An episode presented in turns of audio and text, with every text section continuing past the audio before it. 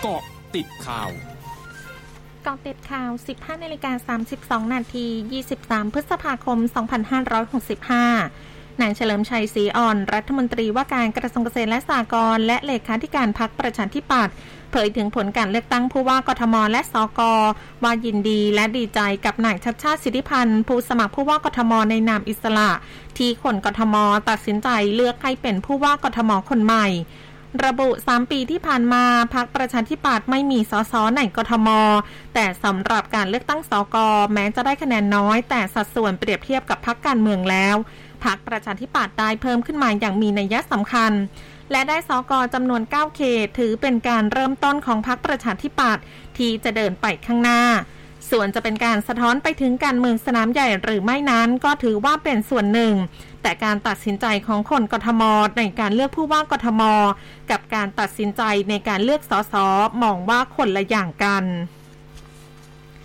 นายเกรียงไกรเทียนนุกุล ประธานสภาอุตสาหกรรมแห่งประเทศไทย ระบุพร้อมให้ความร่วมมือและทำงานทุกด้านกับกทมอย่างใกล้ชิด ซึ่งสภาอุตสาหกรรมมีความถนัดเรื่องของภาคเศรษฐกิจ ซึ่งต้องมาหารือร่วมกันว่าจะสร้างงานในกทมอย่างไร ขณะนี้สภาอุตสาหกรรมมีนโยบายเกี่ยวกับ 1 จังหวัด 1 อุตสาหกรรม หวังว่าผู้ว่ากทมจะแสดงบทบาทเต็มที่เพื่อสร้างภาพลักษณ์ที่ดีให้กทม เป็นมหานครที่น่าภาคภูมิใจสำหรับคนรุ่นนี้และรุ่นต่อไป ด้านนายสนันอังอุบลกุลประธานสภาหอการค้าแห่งประเทศไทยระบุ อยากเห็นผู้ว่ากทมทำงานร่วมกับหน่วยงานภาครัฐ ภาคเอกชน และประชาชนที่อยู่ในกทมได้ สำหรับภารกิจแรกที่ตัวแทนฝ่ายเอกชนอยากให้ทีมบริหารกทมชุดใหม่ดำเนินการ คือปัญหาที่ประชาชนต้องเผชิญทุกวัน และเผชิญความทุกข์ เช่น การจัดระเบียบทางเท้าที่กลายเป็นทางวิ่งรถจักรยานยนต์ ขยะมูลฝอยการจราจร ซึ่งภาคเอกชนต้องการเห็นกทมที่สะอาด ปลอดภัย และมีสิ่งแวดล้อมดี นายพรชัยเทียราเวทผู้อำนวยการสำนักงานเศรษฐกิจการคลังย้ำ รัฐบาลให้ความสำคัญกับการแก้ไขปัญหาหนี้สินครัวเรือน ซึ่งจำแนกกลุ่มที่มีปัญหาในเรื่องการชำระหนี้เป็น 6 กลุ่ม ได้แก่กลุ่มหนี้นักเรียน หรือหนี้กู้ยืมเพื่อการศึกษา กลุ่มหนี้จากสากลออมทรัพย์ครู กลุ่มหนี้บัตรเครดิต หรือหนี้สินเชื่อส่วนบุคคลกลุ่มสินเชื่อเช่าซื้อรถยนต์ รถจักรยานยนต์ และกลุ่มหนี้นอกระบบ กลุ่มนี้กลุ่มลูกหนี้ทั่วไป พร้อมระบุแนวทางการแก้ไขปัญหาหนี้ครัวเรือนอย่างยั่งยืนแนวทางหนึ่ง คือการช่วยให้ประชาชนมีรายได้เพิ่มขึ้น สร้างภูมิคุ้มกันการเงิน และรัฐต้องกำกับดูแลการออกนโยบายที่ไม่จูงใจให้ประชาชนสร้างหนี้โดยไม่จำเป็นเจ้าหน้าที่อ่างเก็บน้ำลำเชียงไกรตอนบนอำเภอดานคุณทศจังหวัดนครราชสีมา เร่งระบายน้ำออกวันละกว่า 9 แสนลูกบาศก์เมตร หลังจากปริมาณน้ำในอ่างเก็บน้ำเกินความจุแล้ว 102เปอร์เเนื่องจากในพื้นที่เกิดฝนตกลงมาอย่างต่อเนื่องหลายวัน ส่งผลให้มีปริมาณน้ำไหลลงอ่างเก็บน้ำเป็นจำนวนมาก จึงต้องเร่งระบายน้ำออกสู่คลองธรรมชาติ เพื่อป้องกันไม่ให้น้ำล้นเขื่อนอาจจะเสี่ยงทำให้เกิดเขื่อนแตกได้ขณะที่สำนักงานชลประทานจังหวัดนครราชสีมารายงานสถานการณ์น้ำในอ่างเก็บน้ำขนาดใหญ่ ขนาดกลางและขนาดเล็ก ในพื้นที่จังหวัดนครราชสีมา ซึ่งมีอยู่ทั้งหมด 54 แห่ง พบว่าวันนี้มีปริมาณน้ำเกินความจุแล้ว 2 แห่ง ซึ่งเป็นอ่างเก็บน้ำขนาดกลางทั้งหมด ได้แก่อ่างเก็บน้ำลำเชียงไกรตอนบน มีปริมาณน้ำในอ่าง 8.64 ล้านลูกบาศก์เมตร คิดเป็นร้อยละ 102 ของความจุกักเก็บทั้งหมดและอ่างเก็บน้ำห้วยบ้านยางอำเภอเมืองนครราชสีมา มีปริมาณน้ำในอ่าง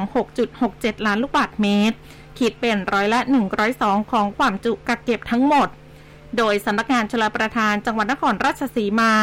ได้ออกหนังสือประกาศแจ้งเตือนประชาชนที่อยู่บริเวณใต้อ่างเก็บน้ำให้เฝ้าระวังน้ำล้นตลิ่งคลองธรรมชาติอย่างใกล้ชิด เพราะช่วงนี้จะเร่งระบายน้ำออกจากอ่างเก็บน้ำอย่างต่อเนื่อง ช่วงนี้ไปเกาะติดสีเกมครั้งที่ 31 ค่ะเกาะติดสีเกม 2021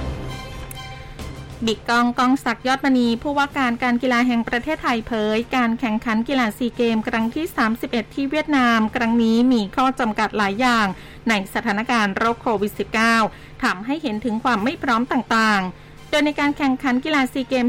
2025 ที่ไทยจะเป็นเจ้าภาพ จะนำข้อบกพร่องเหล่านี้มาปรับใช้ มั่นใจว่าจะยกระดับให้ซีเกมเป็นกีฬาที่ได้มาตรฐานสากล ส่วนการแข่งขันกีฬาซีเกมครั้งที่ 32 ที่กัมพูชาเป็นเจ้าภาพจัดการแข่งขันนั้น ไทยยังคงเต็มที่กับงบประมาณ โดยจะเพิ่มจำนวนนักกีฬาในชนิดกีฬาสากลให้มากที่สุด ช่วงนาคืบหน้าข่าวอาเซียนค่ะ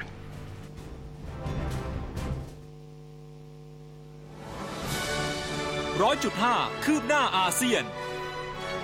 ทางการมณฑลเหอหนานของจีนประกาศผ่านเว็บไซต์วันนี้ ประชาชนเกือบ 100 ล้านคนในมณฑลควรเข้ารับการตรวจโควิด -19 อย่างน้อยทุก ๆ 48 ชั่วโมง เพื่อตรวจหาความเสี่ยงของการติดเชื้อไวรัสโควิด -19 ได้อย่างรวดเร็ว โดยการตรวจจะเริ่มต้นที่เมืองเจิ้งโจซึ่งเป็นเมืองเอกของมณฑลก่อนสิ้นเดือนพฤษภาคมนี้ มุขมนตรีรัฐควีนแลนด์ของออสเตรเลียเผยวันนี้ทางการรัฐควีนแลนด์จะจัดฉีดวัคซีนไข้หวัดฟรี ให้ประชาชนทั้งหมดในรัฐ รับมือกับการระบาดของไข้หวัดตามฤดูกาลและโควิด -19 ที่เกิดขึ้นพร้อมกัน โดยสัปดาห์ก่อนมีผู้ป่วยไข้หวัด 4,282 ราย เพิ่มขึ้น 2 เท่าจากจำนวนก่อนหน้านี้ที่ 1,848 รายท่ามกลางการเข้าสู่ฤดูหนาวและภูมิคุ้มกันของประชากรลดลง